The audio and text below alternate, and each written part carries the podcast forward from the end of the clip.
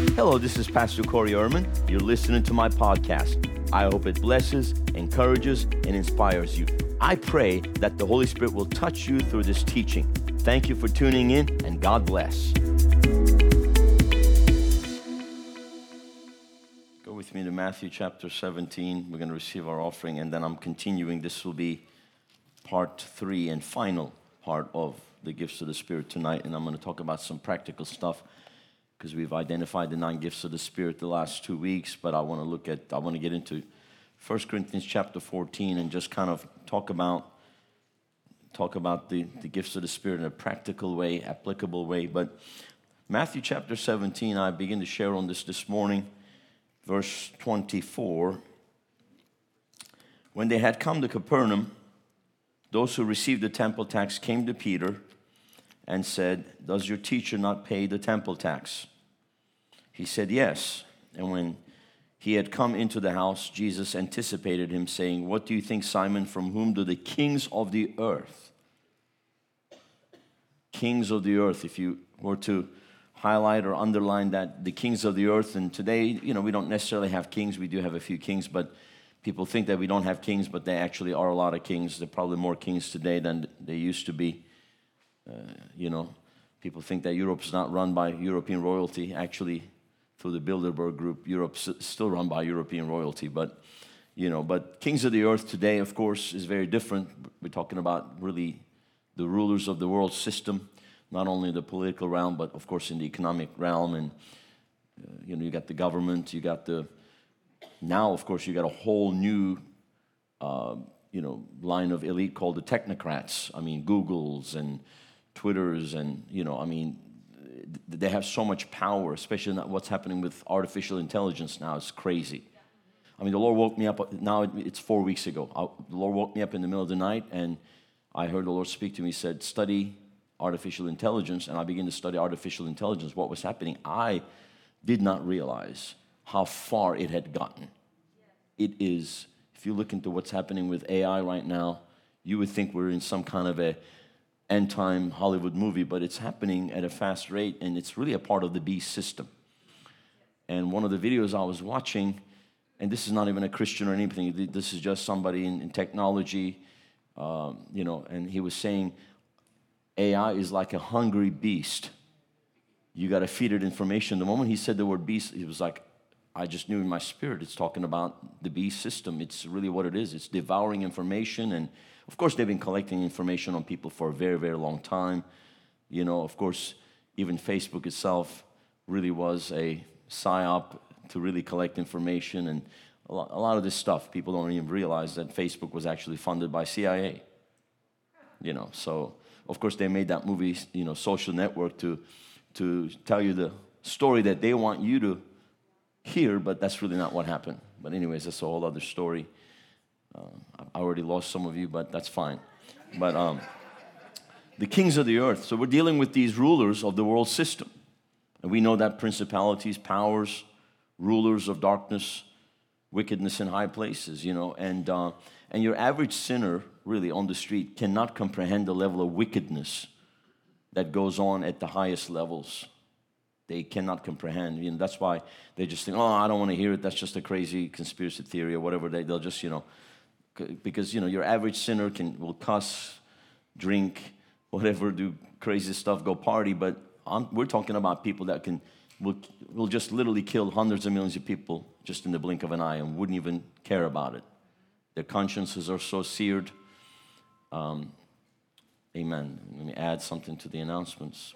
Please put your phones on silent.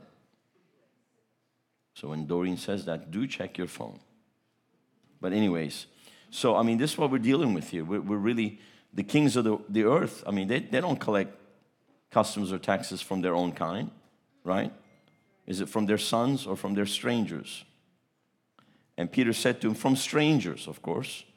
Jesus said to him, Then the sons are free, or we are exempt. Amen. So, really, the situation here was the fact that and this is not talking about 501c3 exemption, you know. Yeah, the churches are tax exempt. That's not really what it's talking about here. Uh, yeah, see, Jesus said, you know, churches are tax exempt. The fact of the matter that this temple tax was something that was instituted in the time of Moses, and every male at the age of 20 and above, at every census, so there would be a census that would basically count, they were to redeem their life with a half, half shekel silver, which shekel is basically, you know, a weight. Hello, somebody, help her. Help this dear lady. Thank you. Amen. So, uh, before I was interrupted, this half shekel, they were to redeem their life with a half shekel. So, because silver is basically the price of redemption. So, they were to redeem their lives, purchase their lives, and with this half shekel per every male at every census. And so that would be collected, and it was called the temple tax and it was to be collected and used for the upkeep of the temple. Or, you know, at the time of Moses, of course, it was the tabernacle. Later on, it was the upkeep of the temple of Solomon. So, this is what the tax was about. But now, at the time of Jesus, they had turned it, this into an annual tax. It was not, not to be collected annually, but so it was an illegal tax. It wasn't something that was authorized under the law of Moses, because if it had been, Jesus would have already paid it. You know, Jesus fulfilled the law. He didn't need somebody to tell him what the law was. Do you understand me? He is the one, he is the law. He is the word in the flesh. He knows the word. He would have done it. He would have fulfilled it. But again, this was just a, you know, an illegal tax, and they were using it to basically enrich themselves.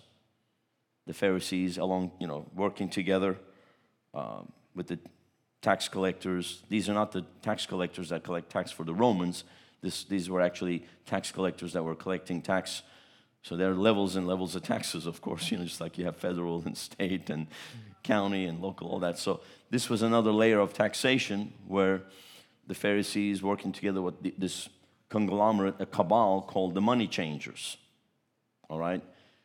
You know, the money changers are the ones that Jesus confronted right there, right after the triumphal entry into Jerusalem. Remember, he goes into the temple and he finds the money changers changing coins and selling and buying and selling and merchandising and of course ripping people off because they were basically they had a monopoly on the market. They could drive up.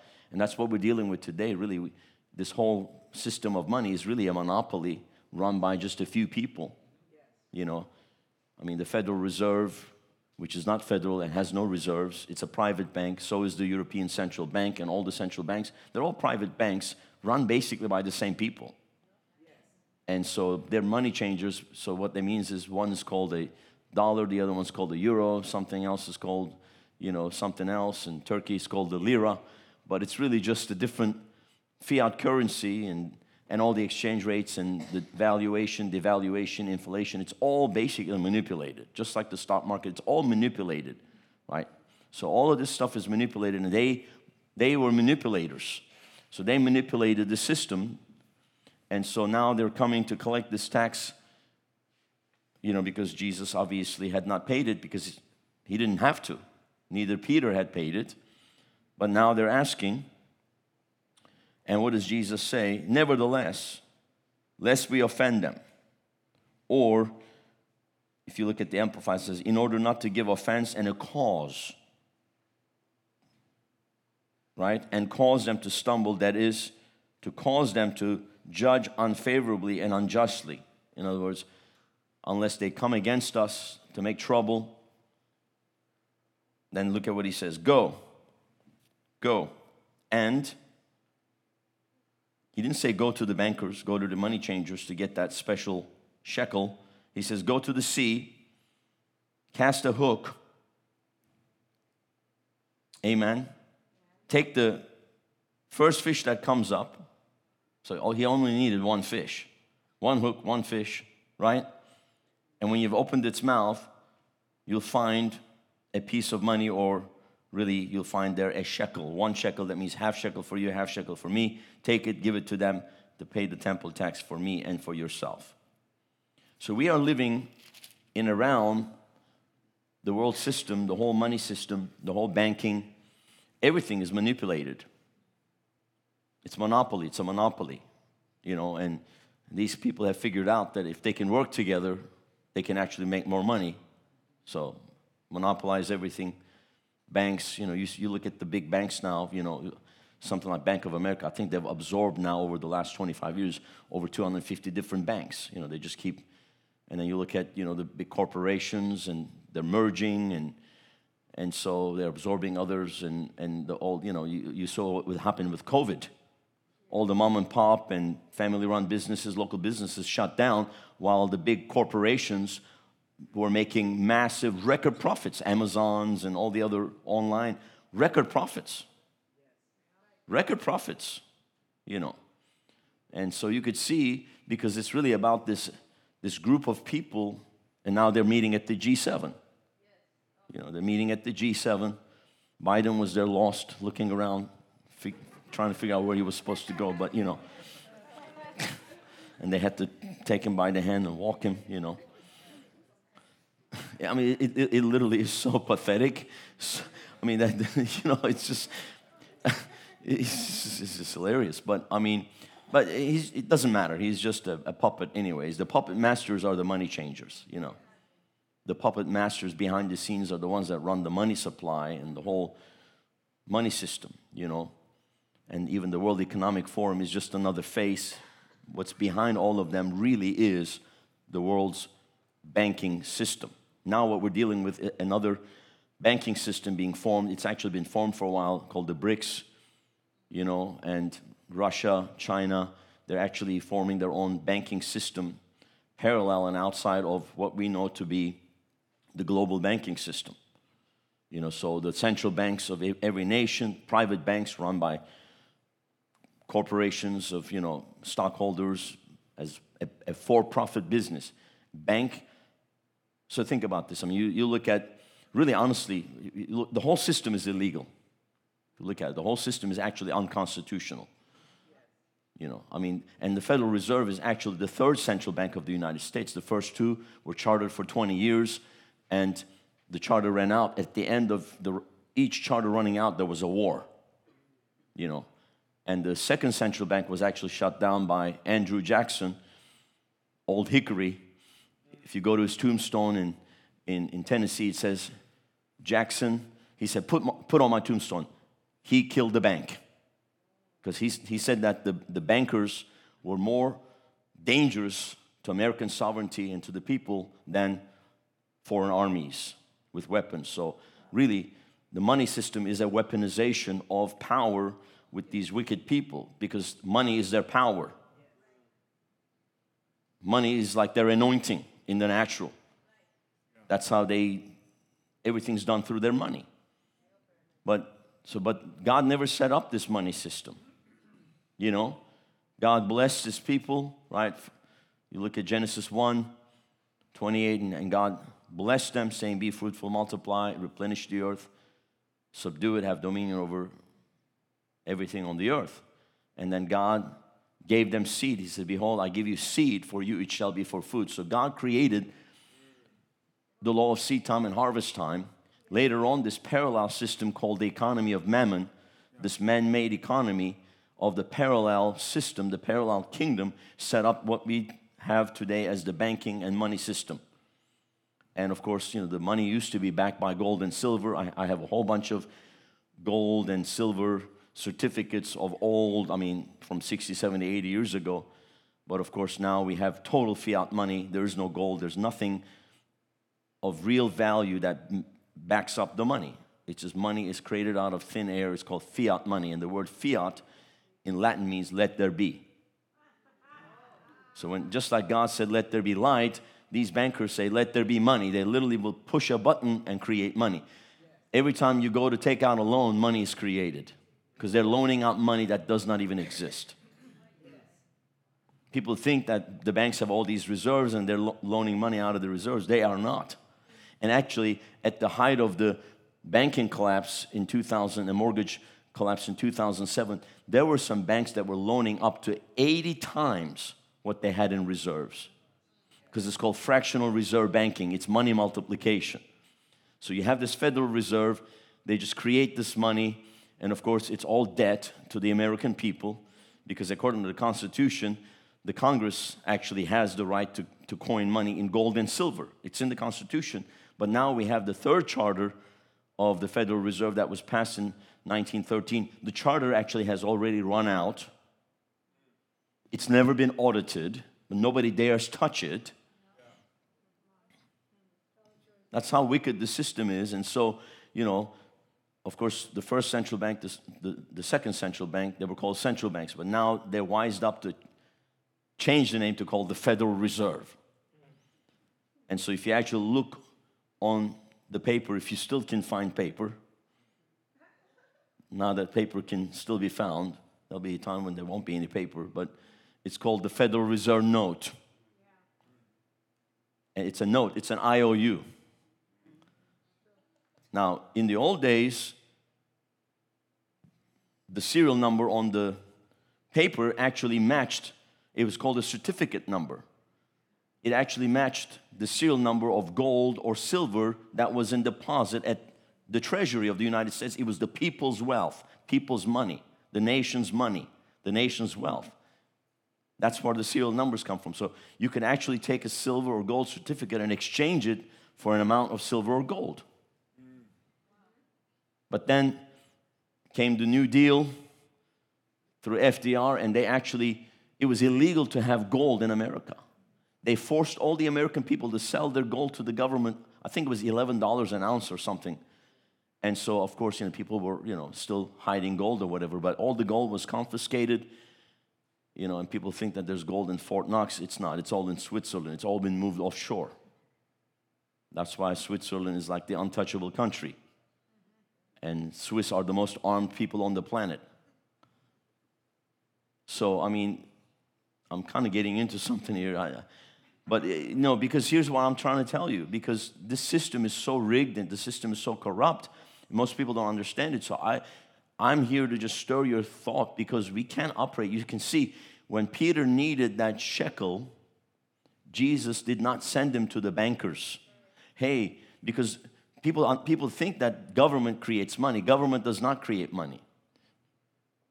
Congress already turned over that power to the Federal Reserve by signing the Federal Reserve Act on Christmas Eve when most of them were away, which of course the act was actually, the, the Federal Reserve Act was actually written by the bankers. Paul Warburg actually wrote the whole thing.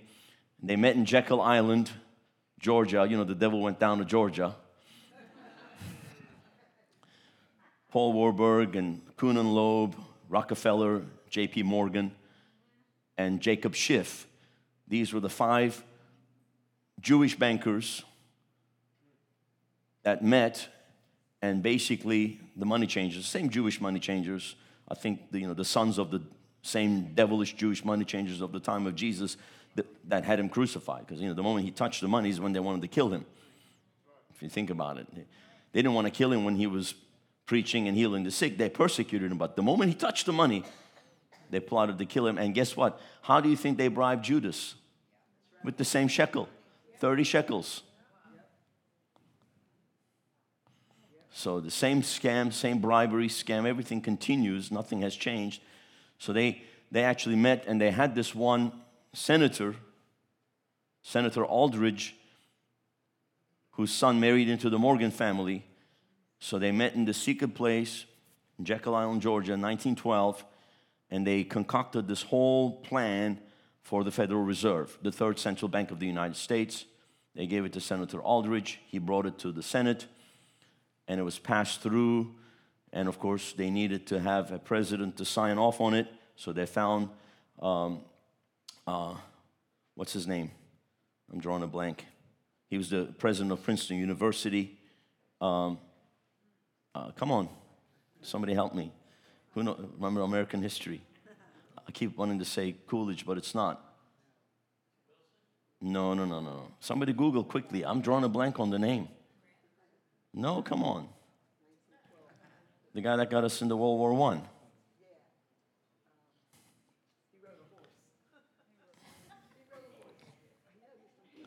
I'm usually good with names, and I'm drawing a blank on this one. Come on, somebody Google it. Huh? Wilson. Woodrow Wilson. Yes, thank you. Woodrow Wilson. He was backed by the Democrat at the time. He was backed by the money changers, and they promoted him and everything. So he won the presidency, and he signed off on it on Christmas Eve. And the American people woke up the next day with all the power of the people's money given over to a private bank.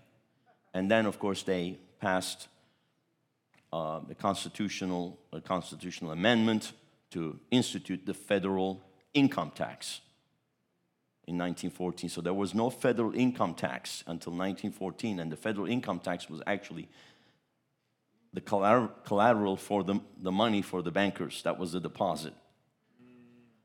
And the federal income tax, about 98% of it just goes straight to the bankers, and about maybe 2% of it actually goes into administrative purposes. So the whole thing, really, if you look at it from a constitutional perspective, it's totally illegal. But try to fight that. I ain't paying, you know, I'm not paying the taxes. Guess what, are going to deal with? You're going to deal with the tax collectors. They're going to show up with their records. So, I mean, so, Pastor, what do I do? Pay the stupid taxes. Give unto Caesar what belongs to Caesar, and give unto God what belongs to God. Pay your tithe, bring your offerings, and then pay your taxes. Well, what happens if I don't have the tax money? God will put the tax money in the fish's mouth. But the story here is really about supernatural provision outside of the system. So, back in 2010, I've been preaching this since 2010. Because the Lord woke me up in the middle of the night said, Money changers. And I began to study it, and the Lord just gave me, started to give me all the down. And I haven't preached this in a while. I'll only preach it when I feel the Holy Ghost on it. Otherwise, people just stare at me. I get a blank stare. But I'm preaching this because we are now facing another banking crisis. Right? Silicon Valley Bank and the dominoes. And then now, of course, June 1st is the deadline because right now the US government is out of money. And of course, they're fighting in DC. Everybody's trying to get their cut. The whole negotiation about is how much pork we can put into the bills and whatever. So they, Congress has to raise the debt ceiling, which they always do, usually at the last minute, the last day. But if, if this time somehow they don't raise the debt ceiling, you know what happens? America is bankrupt. America cannot pay its debts. And so it's a game. And so there's a lot of people out there, and if you were not aware of it, uh, ignorance is bliss, ha ha ha. Just go drink your coffee, watch American Idol, whatever you do. But I mean, I mean, but the reality is, here in about 10 days, we are facing a pretty critical situation. And the idea is for them to crash the US dollar, change the world's reserve currency, and now you got this other parallel system. So you can see now, but they, they're, they're on both sides. The money changers actually are on both sides, you know.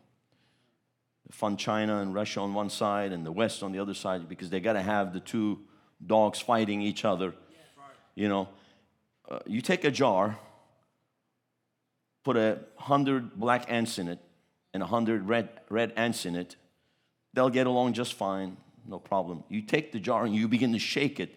The ants will start to attack. The red ants think the black ants are the enemy, and the black ants think the red ants are the enemy, and they'll start killing each other. But the ants are not the problem. The one who shook the jar is the problem. So they're shaking the jar all the time. They're shaking the jar with racial tensions. They're shaking the jar with all kinds of stuff. They shake the jar, you know, to get the Democrats and the Republicans fighting and everything, whatever, the two sides of the same snake, you know, the two heads of the same snake most of the time, you know, because they're just all in on the same deal. I'll be honest with you. I mean, it's just, you know, they just want people fighting because while they fight, you know, they take everything. I mean, you know, uh, Hitler, such an evil man. What about King Leopold, who literally had close to 20 million Africans murdered so that he can take all the gold in Congo? Nobody even knows about King Leopold, does he? He's hailed as some kind of a hero. Hitler is the most evil, you know, ruler ever. I'm not saying Hitler wasn't evil, but what about King Leopold?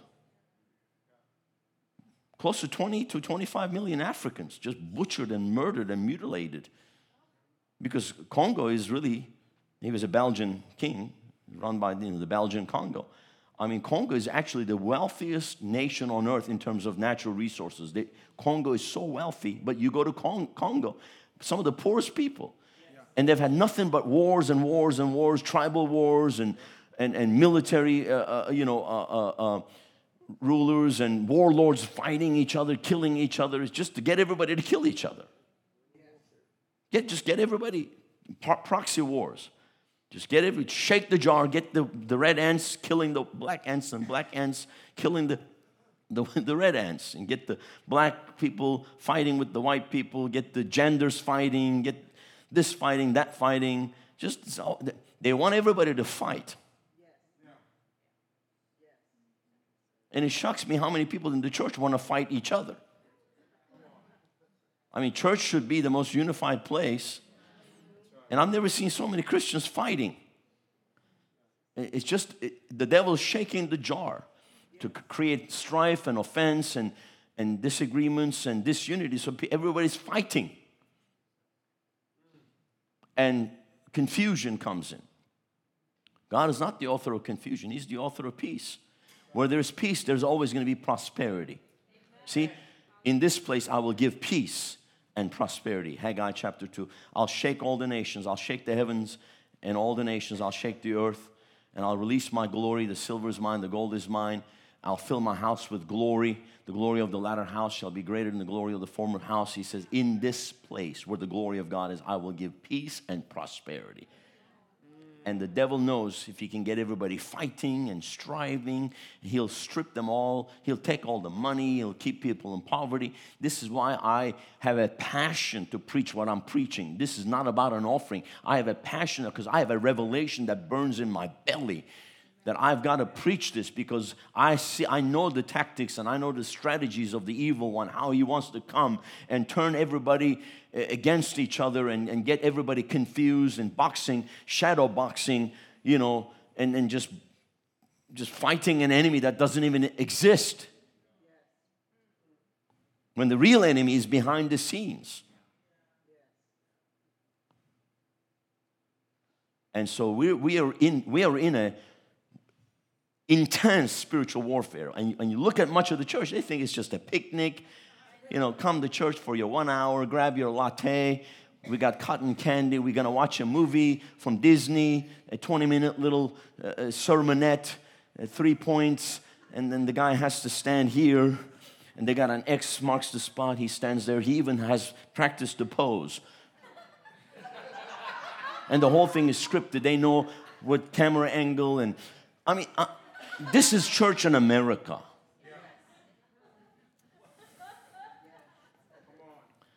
And everybody's like, la, la, la, la, la. They're literally in la la land. They have no revelation, no clue what's going on.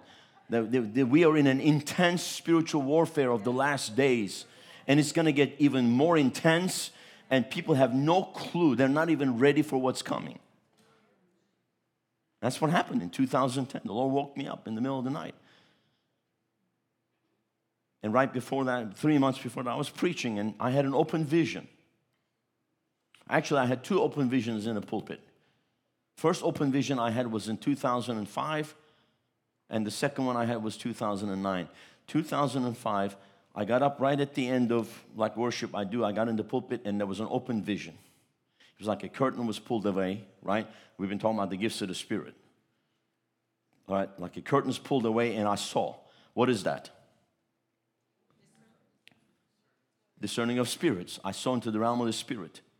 I saw the ground opened up all over the world like cracks, just ground cra- cracked open, and these creatures, demons, just, just hordes and hordes of demons just going out all over the world, just spreading everywhere. And I heard the voice of the Lord, and He said to me, The end time spirit of deception that will lead people into that strong delusion has been released. Now, what is that?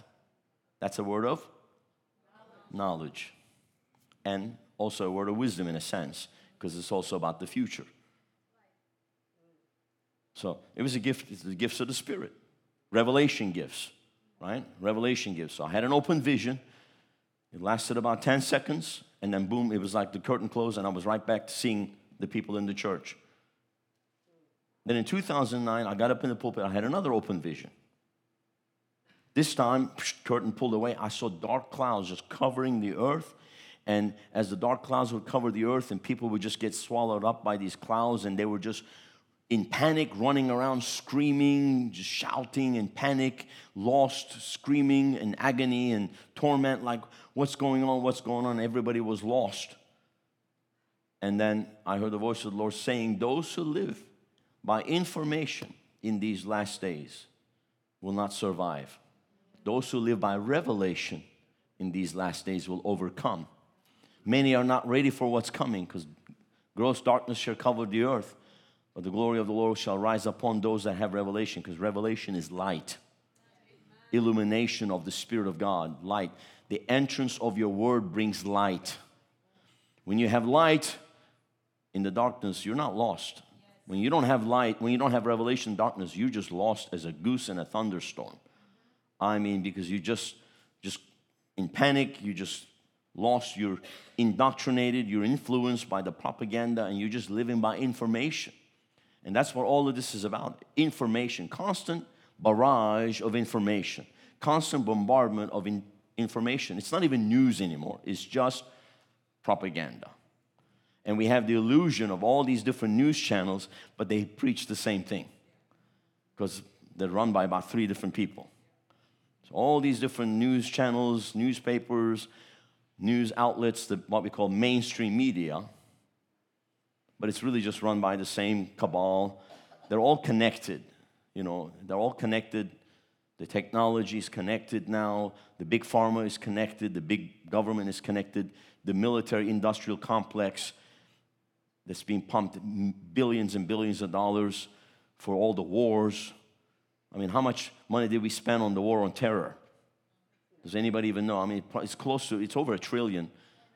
Has anything changed? No, nothing has changed because there was really never a war on terror. The real terror is the ones that are waging the war, the, the, the, and the, the, the ones that are being terrorized are the people. It's the, it's the precious people of Ukraine that suffer.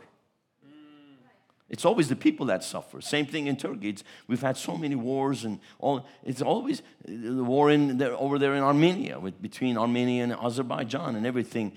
It's it's the puppet masters pulling the strings. It's the people that suffer. It's the people that die. It's the people that are impoverished. So that's what we're dealing with. It's wickedness in the highest places, and most people cannot comprehend that there are actually people that would sit around a table and strategize to murder hundreds of millions of people so that they can fill their coffers with billions and billions of dollars. She okay? Well, take her outside and see what, help her out and deal with her and see what, what, what she needs. Go, go pray with her. Go, go, go, go, go, Dorian, go, go see what's happening. Hallelujah. So we're dealing with this crazy stuff, and most people have no, no revelation. Churches have no revelation, Christians have no revelation. This stuff is never preached. Have you ever heard anybody preach this stuff? Hardly. I mean, why? Because it's just like, well, they themselves don't even know.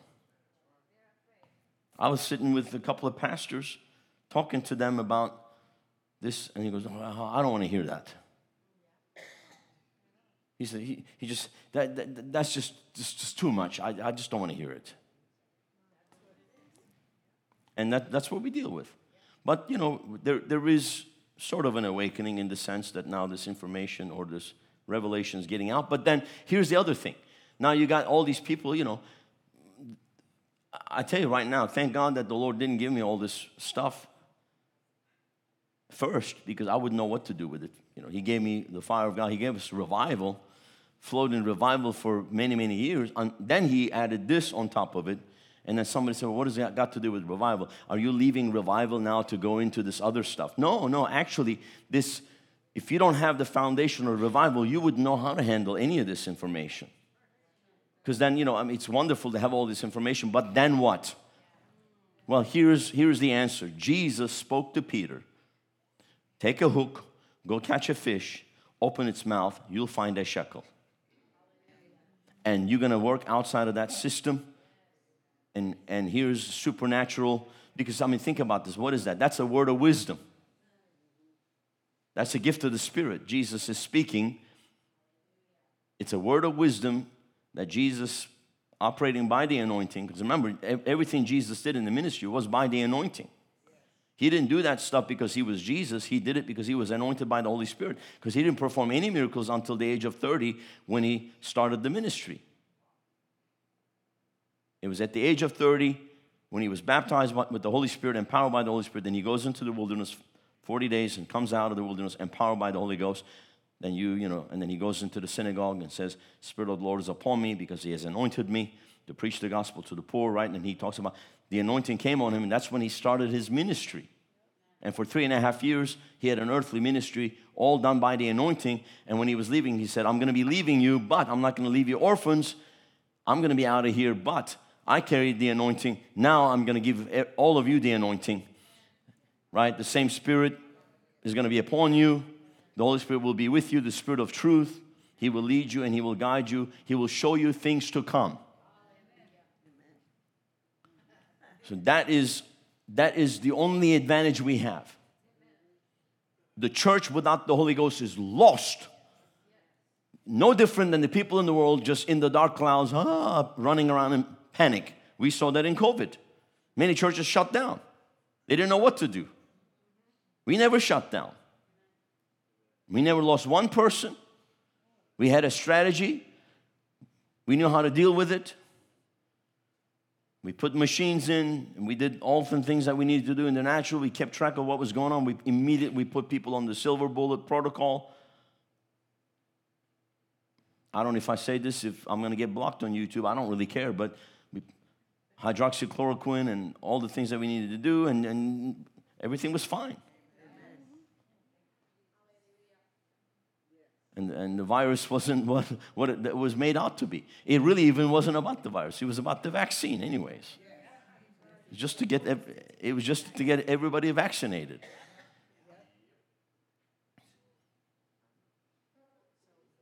That was the hook. They have a hook too. They'll hook you in if you believe their lies. But if you're operating by the Holy Ghost, the Spirit of truth, he will protect you from what's error. And what's happening now in the financial realm, this is very, very current. Because they're trying to crash the dollar so they can roll in the central bank digital currencies and go to a cashless society where there will be programmable money. Digital money means more control. You can't go to the bank and pull out paper and put it under your bed.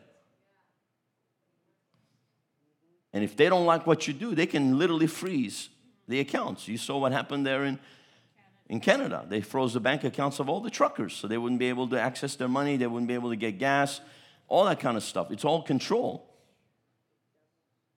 And, and, and it's, it's happening. I'm not trying to be the bearer of bad news, but I'm trying to wake you up to realize this is, ain't gonna get any better.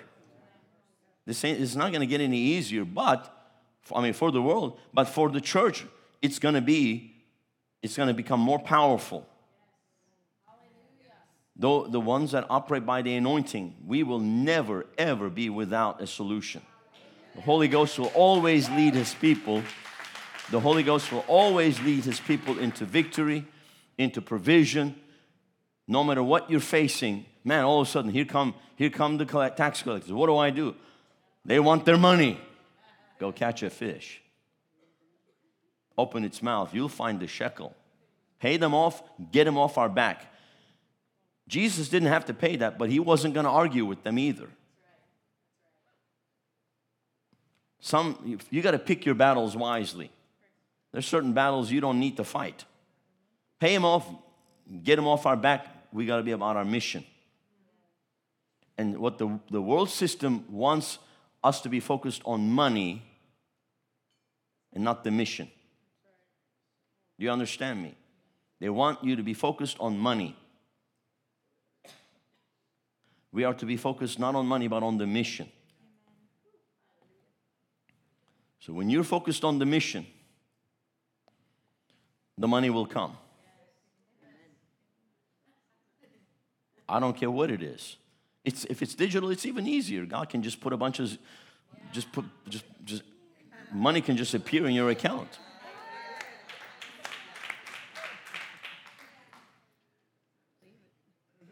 It might be go open an account at the fish bank and then a shekel will show up in it. I mean, if you think about it, that's basically what happened. So it doesn't matter what form the money takes. Because, you know, the money as we know it now in paper form has only been around 300 years. I mean, people used all kinds of stuff for money in the past seashells, and I mean, money is just a medium of exchange. Whatever people agreed for it to be, that was legal tender, was used for money. They even use cow dung in Africa, some places for money. They use, for 700 years, they used tally sticks in England, longer than what we actually know to be paper money. Think about that tally sticks. The first shares of the Bank of England were purchased with tally sticks. It's in the Museum of London. You can go, you can see it. It's a big piece of stick with notches cut in it.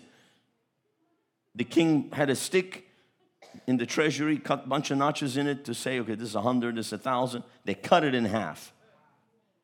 He kept one half in the treasury, circulated the other half into the economy. Somebody would say, well, why, who the heck would want to use a piece of stick? When the king says that's the only way to pay my taxes and that's the only way to buy and sell in my kingdom, you're going to need it.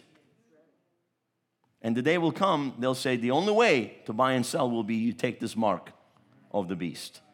And people will take it because that will be the only legal tender available. And if you don't use it and you try to do something else with it, then you become a criminal. And it says they'll behead you. But we won't be here. That's why I preached on our, our blessed hope, the rapture, on Wednesday, because we're going to be getting out of here. You need to go listen to that because I'm telling you, because all of these are spoken by the Holy Ghost. We're leaving in the rapture. We're not around for the mark of the beast unless you backslid. You backslide and you go live in the world, then you might miss the rapture. That's what I'm saying. Don't miss the rapture. Because there'll be people that'll miss the rapture. They'll probably even have church on Sunday morning, not realizing that they missed the rapture. The preacher will be there, the band will be there, and the building will still be filled with probably some people because I pray that's not the case, but it probably is going to be because Jesus said five wise and five foolish. So is it possible that half of the church is not ready? Is that really prophetic? Is that just a parable or is it really literal that Jesus is trying to say, say that half of the church will not be ready? He says one will be taken, one will be left. Two will be plowing in the field, one will be taken, one will be left. That's 50 50. So, I am not, I am not staying.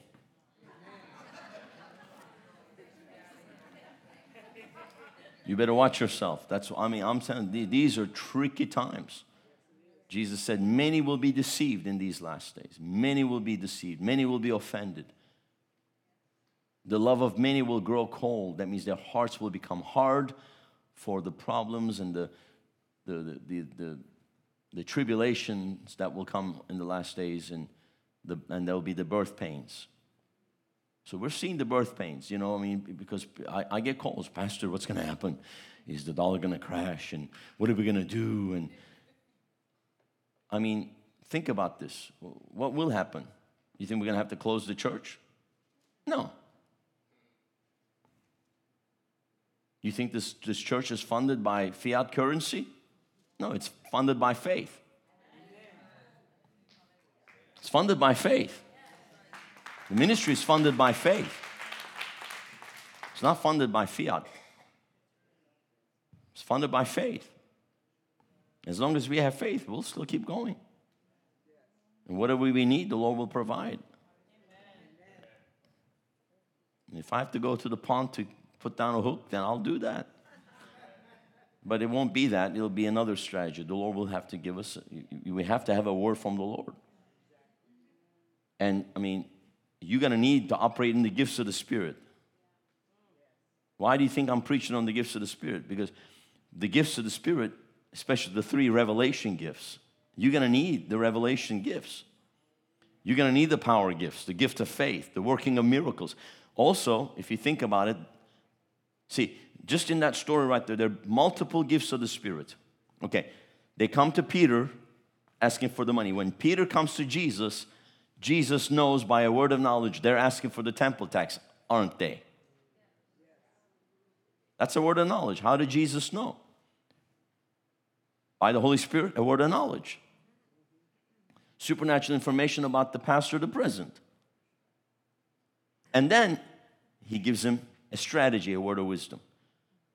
Put down a hook, take the first fish you catch, look in its mouth, you'll find one shekel. Go pay your half, go pay my half. That's a word of wisdom. Now he has to go do something. He didn't say just sit there, open your arms, and a shekel is going to fall. He, Peter actually had to go, and now the working of miracles comes into play. The gift of faith comes on Peter. He goes, he has to work this, he still has to put down that one hook. He still has to catch that one fish. He still has to open the mouth of that one fish, and guess what happens? There is that shekel. A miracle. What's a miracle? Supernatural money.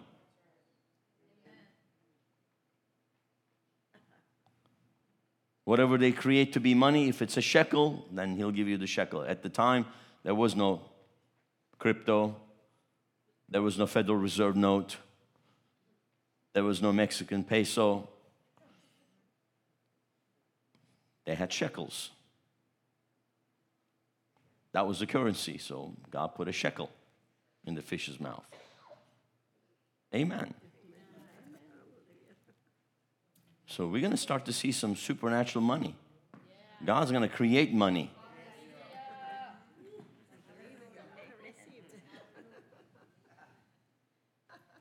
But it has to be for a purpose. It can't be just like, I'm just going to pray and God's going to put a bunch of money in my account and I'm going to go and just live in Fiji. It's for a mission. It's for a mission. It's for it's for the mission, the gospel. It's, it's to fund the end time harvest, it's to fund the, fund the kingdom. And so there will be supernatural money. I've seen manifestation of supernatural money a few times in our personal lives and ministry. Not at the level that I'm expecting that's going to have to happen, but there's going to be some supernatural money that's going to manifest. Come on, read the story. Isn't that supernatural manifestation of money? Yeah. God created that shekel. What do you think? It fell out of somebody's pocket that, were swim, that was swimming, fell out of their swimming shorts, and the, the fish swallowed it? No. God supernaturally put. But Peter still had to get involved. It's called the working of miracles. It's called the working of, he still had to work that miracle.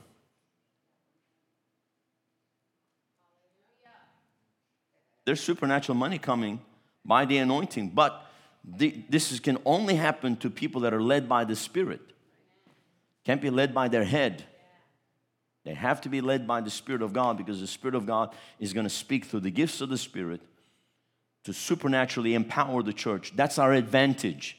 See, that's why the enemy attacks the gifts of the Spirit, baptism in the Holy Spirit. He attacks tongues, and he's completely stripped the church of the weapons that the church has. Because that's our supernatural armor. And the church is out there trying to wear Saul's armor when it's really just going to be a simple sling and a simple stone that's going to take out Goliath. And it's going to have to be by the anointing, but you're going to have to learn to operate by the anointing. This is why the gifts of the Spirit is our advantage. This is what puts us over the top. That's why the enemy attacks this. That's why the church, now you got churches that are totally against tongues, totally against prosperity, and you got preachers going and hanging out with the World Economic Forum, being funded by them to come back and to indoctrinate the church with doctrines of devils. It is happening as we speak. This is no conspiracy theory, this is reality. It's not the first time that it's happened either. Happened back in the 50s when the Rockefeller Foundation began to fund many of the American seminaries to bring in liberal theology, to take the power of God, to raise up all these clergy that didn't believe in the power of the Holy Ghost and the gifts of the Spirit. And a whole generation was raised up. But you know what? God countered it. You know, you know how He countered it? With the Voice of Healing revival in the 50s. Then they brought another wave of it. You know how God countered it? The charismatic revival in the 70s. They brought another wave in the 80s. How did God counter it? Huh? With the word of faith, preaching of faith. They tried it again in the 90s. How did God counter it? Outpouring of the Spirit of God, joy, power, fire,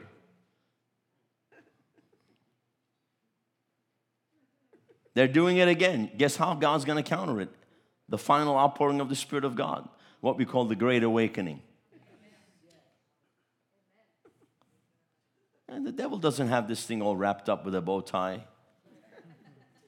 He thinks it's, it's all it's, it's in the bank. Got it? Nope. That's what he thought when he crucified Jesus. Got it? Then he comes from out from the grave. God's always got a trick up his sleeve. And the devil's the devil can't see it coming. He plays right into it. Go ahead, crash the dollar. Go ahead, bring in the central bank digital currencies. We serve El Shaddai. Go ahead. Go ahead. I'm not moved by it.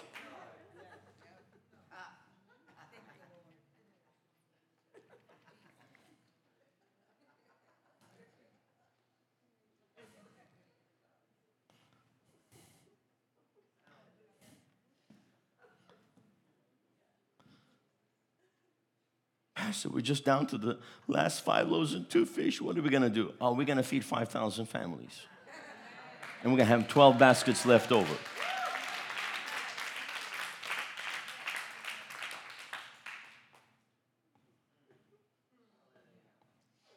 So you better start believing in this stuff now before you need it, because it might be too late then.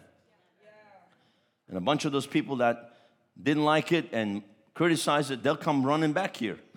Pastor Corey, what was that again you were talking about? I didn't like that. It offended me, but how, how did that work?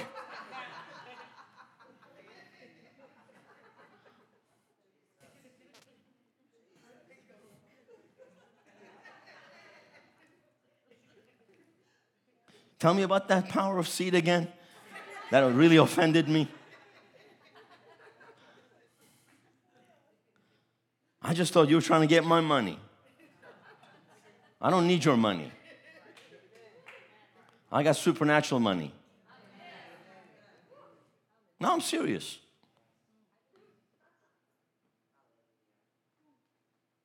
This is the stuff we have to deal with. I'm trying I'm here trying to prepare the church. And I feel like I'm the voice of one crying out in the wilderness. Preaching to a remnant. But if we showed a Disney movie, probably pack out the place.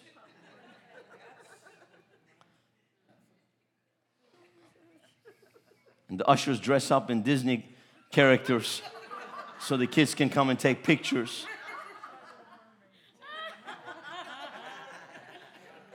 Be nice attraction, entertainment.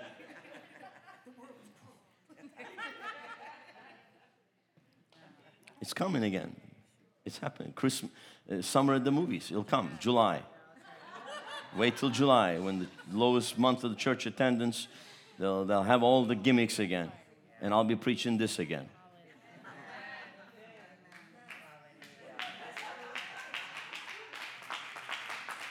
He cannot comprehend.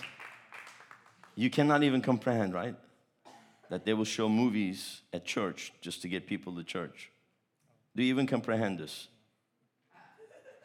If you mentioned this in Armenia, what would they say? They just, they can't even comprehend something like this could be done in church. It's not even acceptable. They cannot even comprehend it. No comprehendo.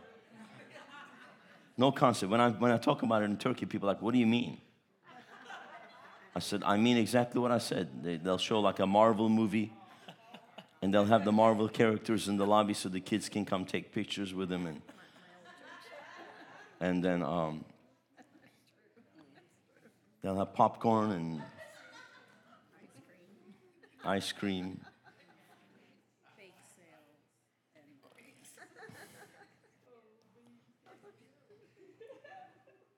What will happen to these people? Because Iron Man ain't gonna show up to save them from the bankers. Wonder Woman ain't coming. There's no Superman. There's no Cape Crusader coming to your rescue. You better have the Holy Ghost.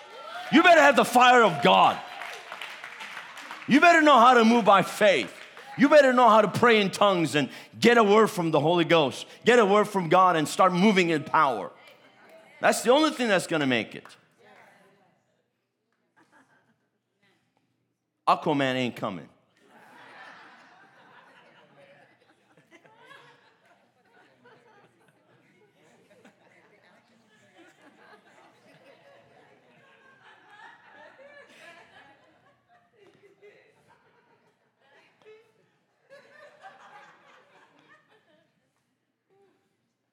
There ain't no little mermaids. There are a lot of little devils you're going to be dealing with.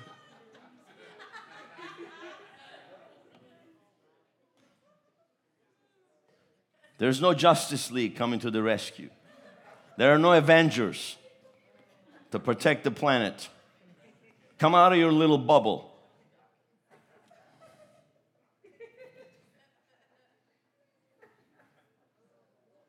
You better know how to pray provision in in the Holy Ghost. You better know how to pray. You better know how to pray. Most churches don't even have prayer meetings anymore. A lot of them just stopped having prayer meetings a long time ago. We have a weekly prayer meeting. Every Tuesday we pray. We should be praying every day.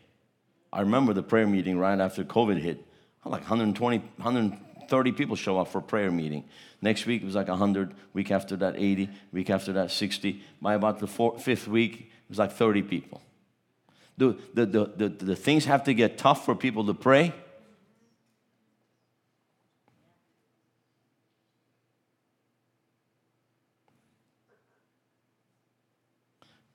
Come on, people. So, gifts of the Spirit you'll find, you'll find, when you open its mouth, you will find a shekel. You will find a shekel.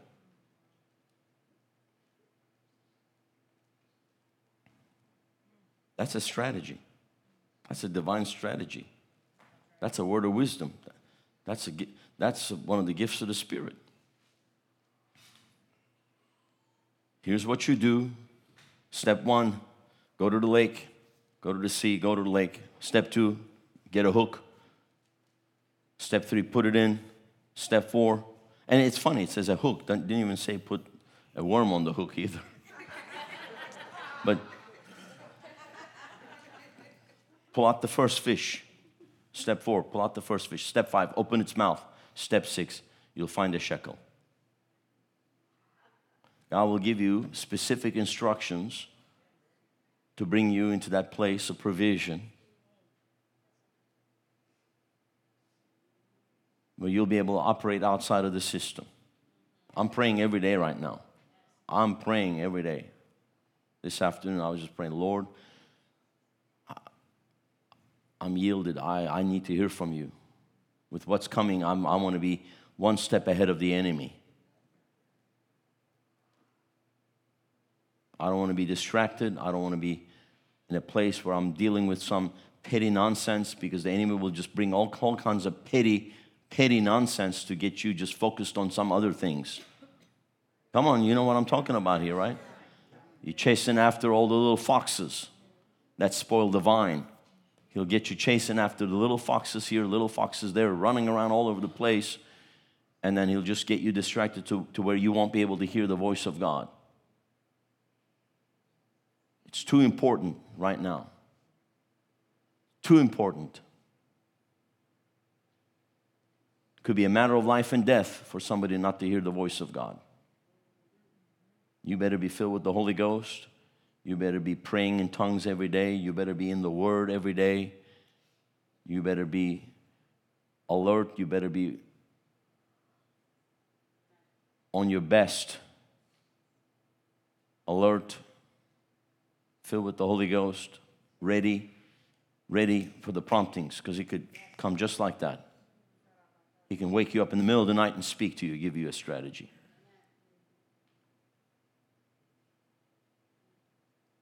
He can warn you do this, do that, pull your money out of this, put your money here, go buy this, go do this. And He'll give you strategies. We're going to need strategies because these people are strategizing right now at the G7. They're strategizing. Demonic strategies are being concocted. They're doing it right now. And later, next month will be the Bilderberg group. They'll be strategizing there again end of May, early June, I think, whenever, wherever they're meeting. We don't know what they call themselves, but called the Bilderberg Group because their first meeting was in 1957 at the Bilderberg Hotel in the Netherlands at The Hague. The Hague. I went and stood in front of it when I was preaching in Holland. I said, That's the Bilderberg Hotel where they met. Came up with the whole plan for the European Union, led by the European royalty.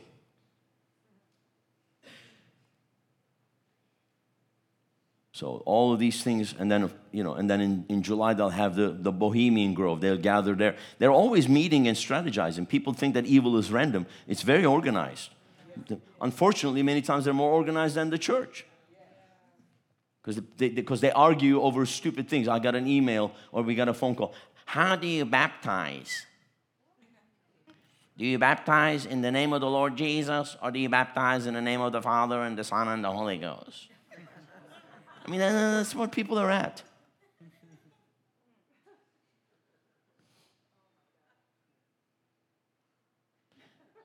Do you sprinkle or do you dunk? I mean,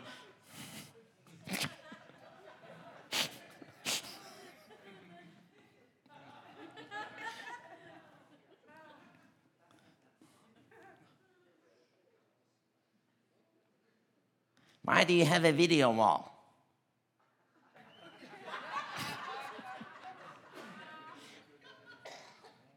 Why do you have to preach on the offering every service?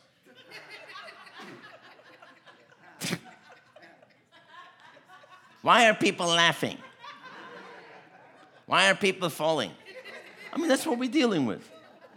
And, and these are the people who are going to get a divine strategy and, and break through and overcome the enemy. I mean, give me a break. They can't even get off of their couch on a Sunday morning, but they know everything. The best quarterbacks are not the ones playing in the NFL, they're the ones sitting in the big La-Z-Boy. They know he shouldn't have made that throw. Let's put you out there. With a 300 pound dude running full blown at you, about to take your head off, see how you react. You got about 1.2 seconds.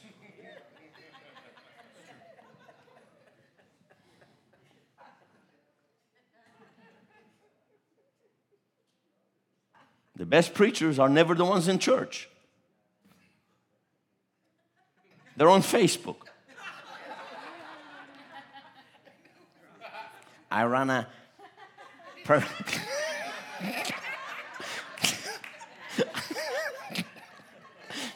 I run a prophetic Facebook group.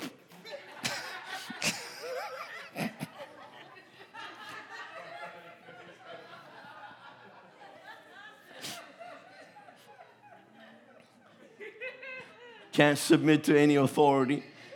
Sitting on Facebook, all they do is criticize. And they run a prophetic Facebook group.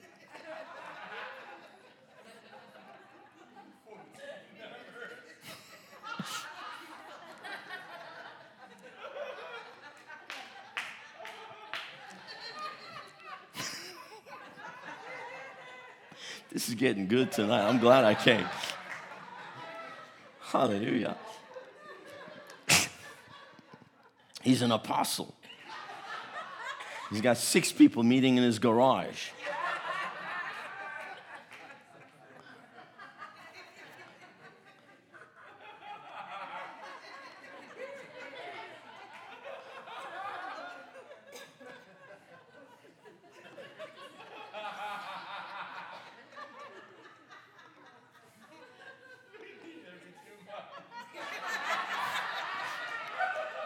Some churches are still online.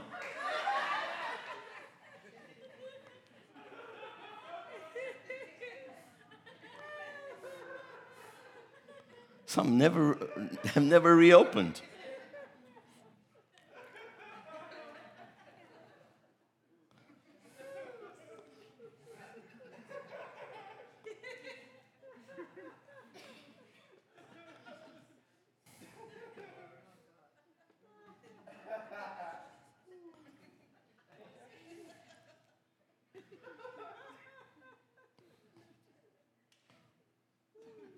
This anointing,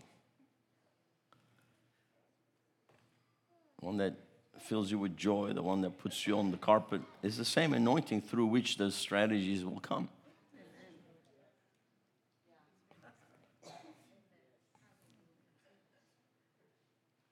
Is this too much? Should I go back to, yes, Jesus loves me? Yes, Jesus loves me.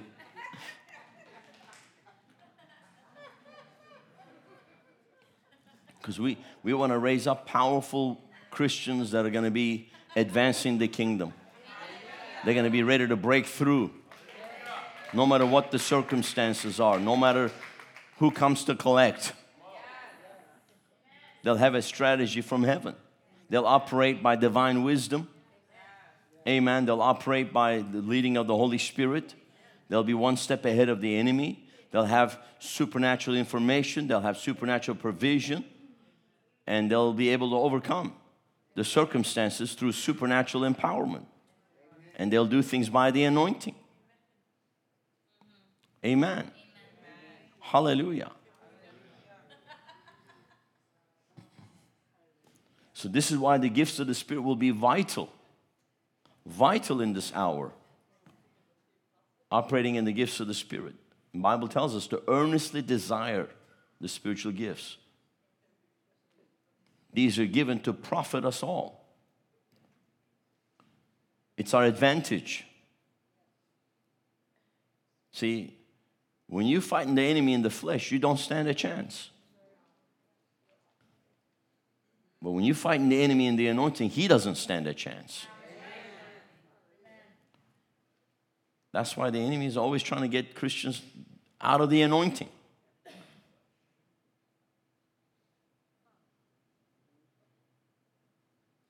And we have a whole church out there that's been stripped, naked, without their spiritual armor. No weapons of warfare. The weapons of our warfare are not carnal, but they're mighty in God, powerful for the pulling down of strongholds, to refute imaginations, to refute, to refute every false teaching and ideology that exalts itself against the knowledge of God. And so be prayerful, learn how to cooperate with the Holy Spirit, learn how to tap into that wisdom that's going to come from the Holy Spirit. Because He's got a strategy. When you, He's going to give you a strategy on how to break through in your city. He's got a strategy for that city. Yes, in the natural, it's tough, He sent you there, He put you there, and you're gonna break through in Yerevan, Armenia. But you know what? You gotta be ready to completely be different. Like, do things like you've never done before. And even when He speaks to you, it might be so unique, so out of the box, you have to be willing to obey. Amen. Amen. See, people think that some Christians just have more favor than others. No, they are more obedient than others. That's why they have more favor. They're just more obedient. And especially because what happens is we get used to doing something a certain way. But we have to be willing to do things differently. And the gifts of the Spirit will not work if you're stuck if you're stuck in one way of doing things, I mean, Peter, he's a fisherman. Isn't that interesting that Jesus sends Peter to catch a fish, but with a hook? He used nets. He was always, he always thought, to get a big catch, I have to have a net. Now Jesus says, I don't want you to use a net, I want you to use a hook.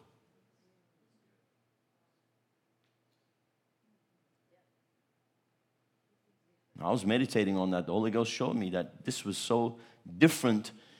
It was actually a, a paradigm shift for Peter to use a hook and just get only one fish. So, what, what kind of word is he going to give you that's going to cause you to have a paradigm shift? To think outside of the box. Ah, Lord, I'm just used to, I always just use the net. No, I don't want you to use a net. Do you see how that worked? What do you mean, a hook? Come on. Shouldn't I go with a net? No. Go with a hook. Because it's not your big net that's going to put you over the top. It's the big miracle that I'm going to do in your obedience that's going to put you over the top. It's the supernatural dimension that will come just because you obey. No, I'm not going to use a hook. I'll just go back. I'll try a net. Okay, you're on your own. So, what is that hook? What is that thing that he's going to tell you to do?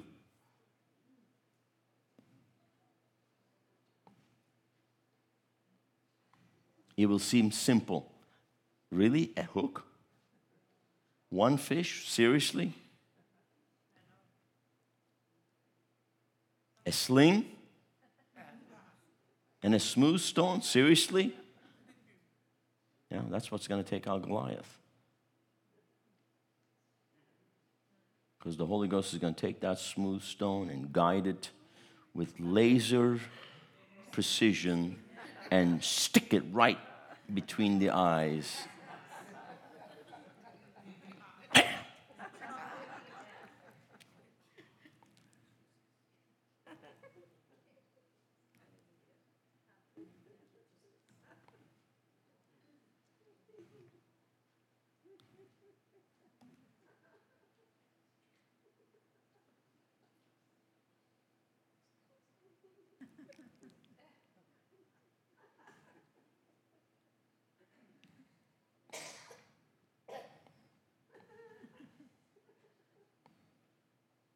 I don't have much of a skill. I'm good with a sling. That's enough. Moses, go. Go stand before Pharaoh. I don't have anything. You got a staff? You mean this wooden stick? Oh, yeah. Go with that. What do I do with it? Throw it down turns into a snake.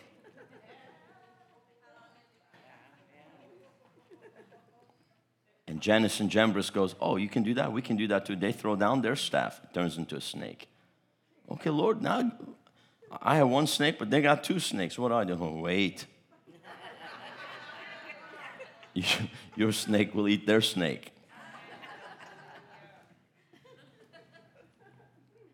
It's usually just what you have in your hand, but it's the anointing in the combination of what you have in your hand and just your simple obedience. All right, now we're at the Red Sea. What do we do?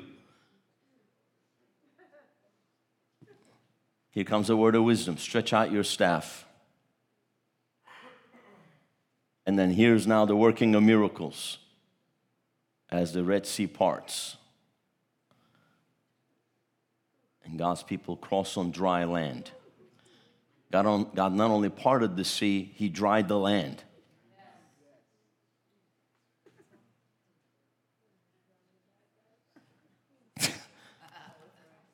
Because can you imagine trying to cross with mud? Instantly dry land.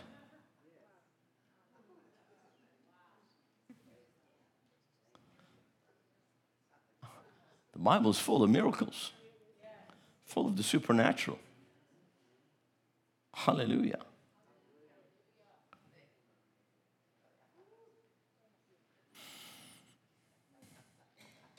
Lord, we ran out of wine. What did we do? Uh, fill the water pots with water.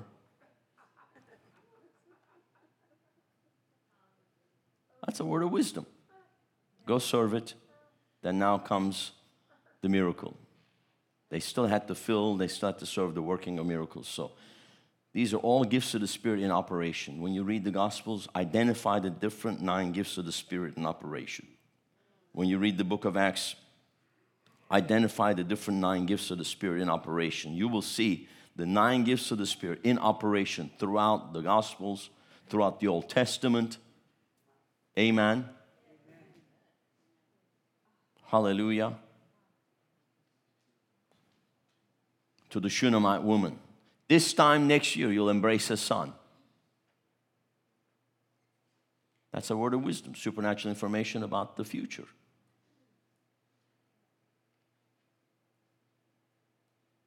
And it happened, it came to pass. So, the, the gifts of the Spirit, these need to become like our normal way of operating. They're supernatural, but that's our normal way. That's how we operate. We are to operate by the gifts of the Spirit. And the more you pray in tongues, the more you'll be able to operate in the gifts of the Spirit. I'm just going to merge the two messages and then and then just receive the offering at the end and pray for people. But just go to 1 Corinthians chapter 14.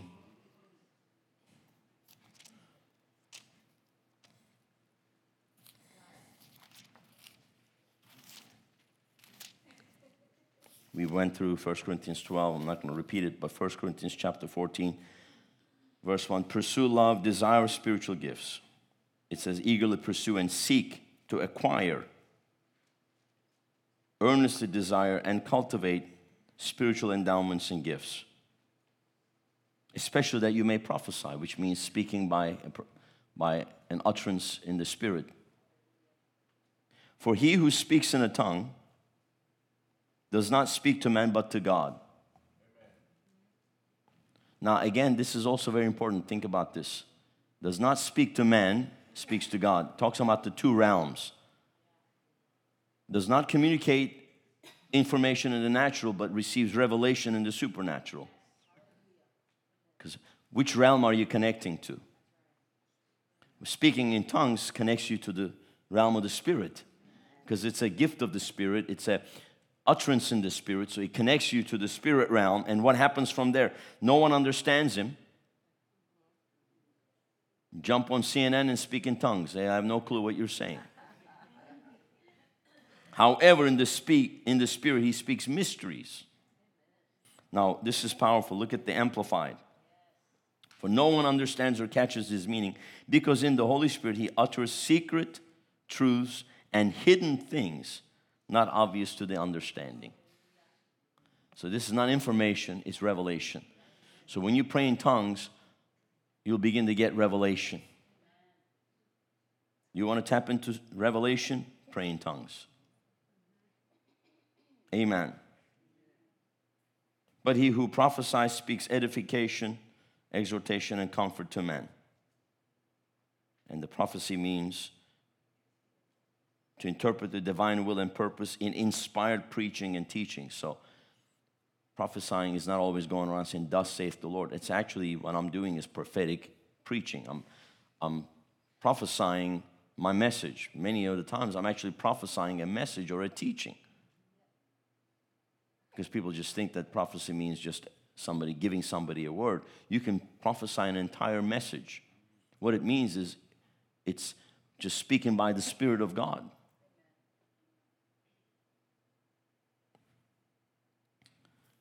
He who speaks in a tongue edifies himself, but he who prophesies edifies the church. Tongues is for your edification, prophecies for the edification of the church. So, most of my preaching is prophetic preaching. I mean, it's crazy. You know, we had a person leave the church because we're not prophetic enough. They just no clue because they're just stuck in that little prophetic bubble. You know, somebody got to blow a shofar, somebody got to wave a flag, and somebody got to go, "Oh, thus saith the Lord." And that, that's just what they think. That's but most of the we're prophesying here all the time, and they don't even p- pick up on it because it doesn't come in their little prophetic package or what they think prophecy is. We're not a prophetic enough church. We're more prophetic than the so called prophetic churches. Because I've been literally prophesying for the last hour.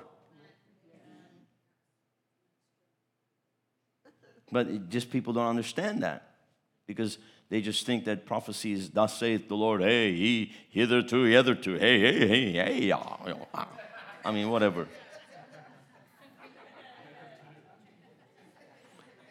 And they'll hitherto, thitherto, and for five minutes and never say anything.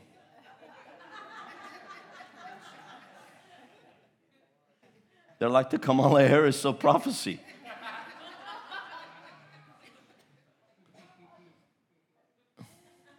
Today we're here because it's today, and tomorrow we'll be here because it's tomorrow, and tomorrow will be, today will be yesterday, and what did you say? Nothing. She said nothing.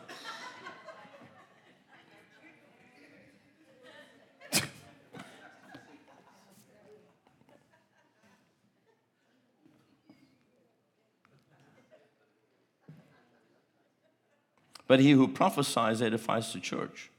Look at this word. He who speaks in a tongue edifies and improves himself. How many of you need some improvement? Pray in tongues.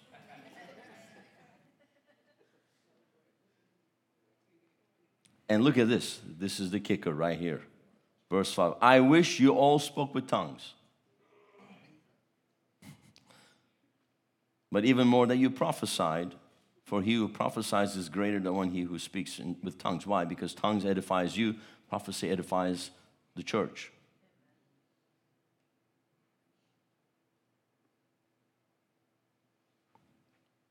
Unless indeed he interprets, then the church may receive edification.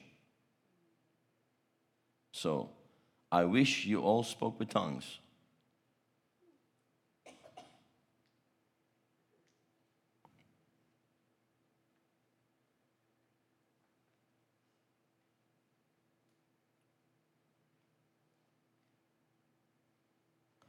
just go down here to this one here. Verse 14 If I pray in a tongue, my spirit prays, but my understanding is unfruitful. So again, here's either you live by revelation or you live by information. Information is in your mind, revelation is in your spirit. Praying in tongues is praying in the spirit. What is the conclusion then? I will pray with the spirit, I will also pray with the understanding. Now, if you have understanding, you can pray. That means if your mind is renewed, you understand God's will and purpose. You can pray in English, you can pray Spanish, whatever your language is. But if you don't have understanding, then you just pray in tongues until you get understanding. I'll sing with the Spirit, I will also sing with the understanding. That's what we do, we sing in, in the Spirit.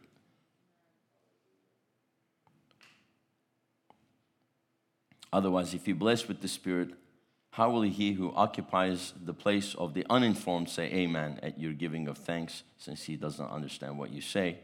For indeed, give thanks well, but the other is not edified. I thank my God, I speak with tongues more than all of you.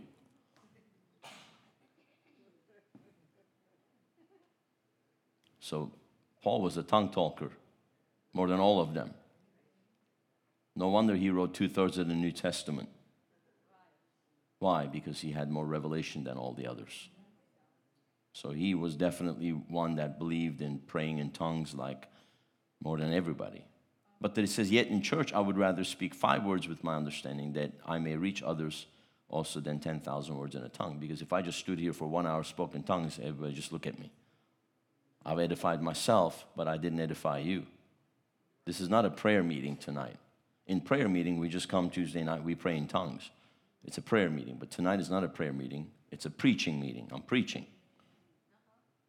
If I'm preaching, then people need to have understanding. Hallelujah.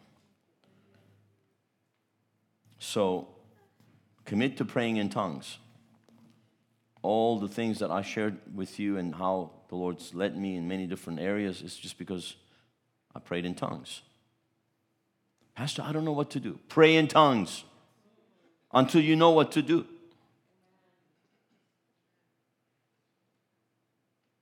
Don't go making a decision without having revelation. You'll make the wrong decision. Don't make decisions to please other people. Make a decision to please the Lord. And in order to please the Lord, you have to hear from Him. So pray in tongues. Edify your spirit. Jude 20 says, Build up yourself on your most holy faith, praying in the Spirit.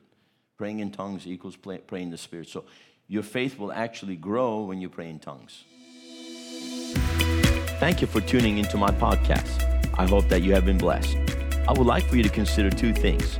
Number one, subscribe to our show to receive notifications of our new podcasts.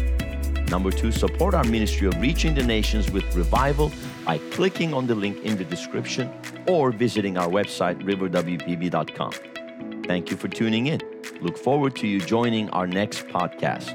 God bless you.